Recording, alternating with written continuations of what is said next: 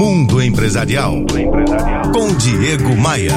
Oferecimento RH Vendas. Recrutamento e seleção de vendedores. rhvendas.com.br. Comandante Rolim, fundador da companhia TAM, agora chamada de Latam, tinha uma frase que sempre funcionou como mantra para mim. Ele dizia sempre: regra número um, o cliente tem sempre razão. E regra número dois, se o cliente não tiver razão, releia a regra número um. É claro que temos que ter jogo de cintura com os clientes que são habituês do famoso jeitinho brasileiro. Mas isso é outra história. O cliente é rei e precisa ser tratado como tal. É ele que paga os nossos salários, é ele que paga a escola dos nossos filhos, é ele a razão pela qual as empresas existem. Por isso, o trabalho de todos numa empresa, pequena, média ou grande, deve ser viabilizar formas de colocar o cliente no seu devido lugar o trono. Teve algum problema? Resolva e não fale para ele, ah, isso é com outro setor. O cliente está insatisfeito com alguma coisa? Chame a responsabilidade para si e resolva o problema. Essa postura era tão evidente, era tão verdadeira na época que a TAM era liderada pelo comandante Rolim, que lembro com muito saudosismo do tapete vermelho estendido na porta das aeronaves,